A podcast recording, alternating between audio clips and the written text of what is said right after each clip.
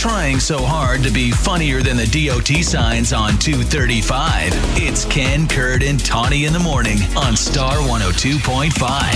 Ugh, Ah, this is gruesome. But an Amazon driver in England, he was putting a bubble envelope through someone's front door, a little mail slot there. Yeah.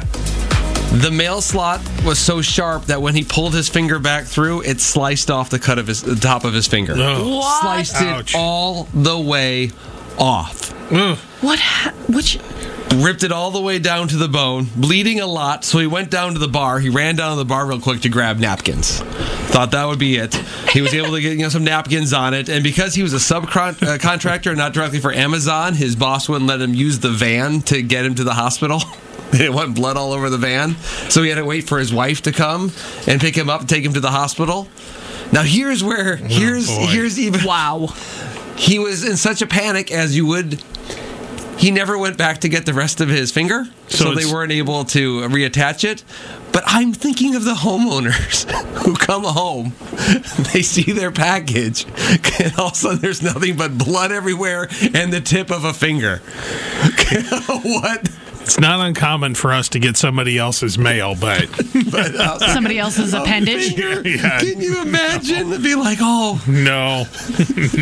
will you get the front door? The package has arrived. That there's- sounds like a lawsuit. You're very Sue happy. You're very. I, what I've I come to wouldn't learn from want you in to. the past couple months, you're very Sue and fire happy. No, you wanna I'm fire very- people and sue them. I'm so happy because it feels like I always hear stories like the the hot coffee lady. Like Yes. coffee's hot. I get that coffee that was was, super too hot. hot. That was no, way no, too no. hot. And I with absolutely. I'm not Yeah. not. But I'm just like the things people sue people for. My mom got married when I was 16. Yeah. And a woman, a friend of a friend, was going through some stuff. She kind of got like a pity invite okay. and she was kind of a train wreck anyway. She got too drunk at the wedding. She fell down and um, was wearing a dress with no undergarments. Gotcha. And fell like legs. It was this big deal, and she was humiliating, yada yada yada. But she was like threatening to sue my mom for serving her alcohol at her wedding. Ah. she had Mm-hmm. actually been on one of the court TV shows at one point too, because she was like a sue person, like a sue Wow. happy. Yeah. Yeah. Well, look, I hadn't put it into my official list of life's rules, but if you've been on a court TV show, you're not invited to anything.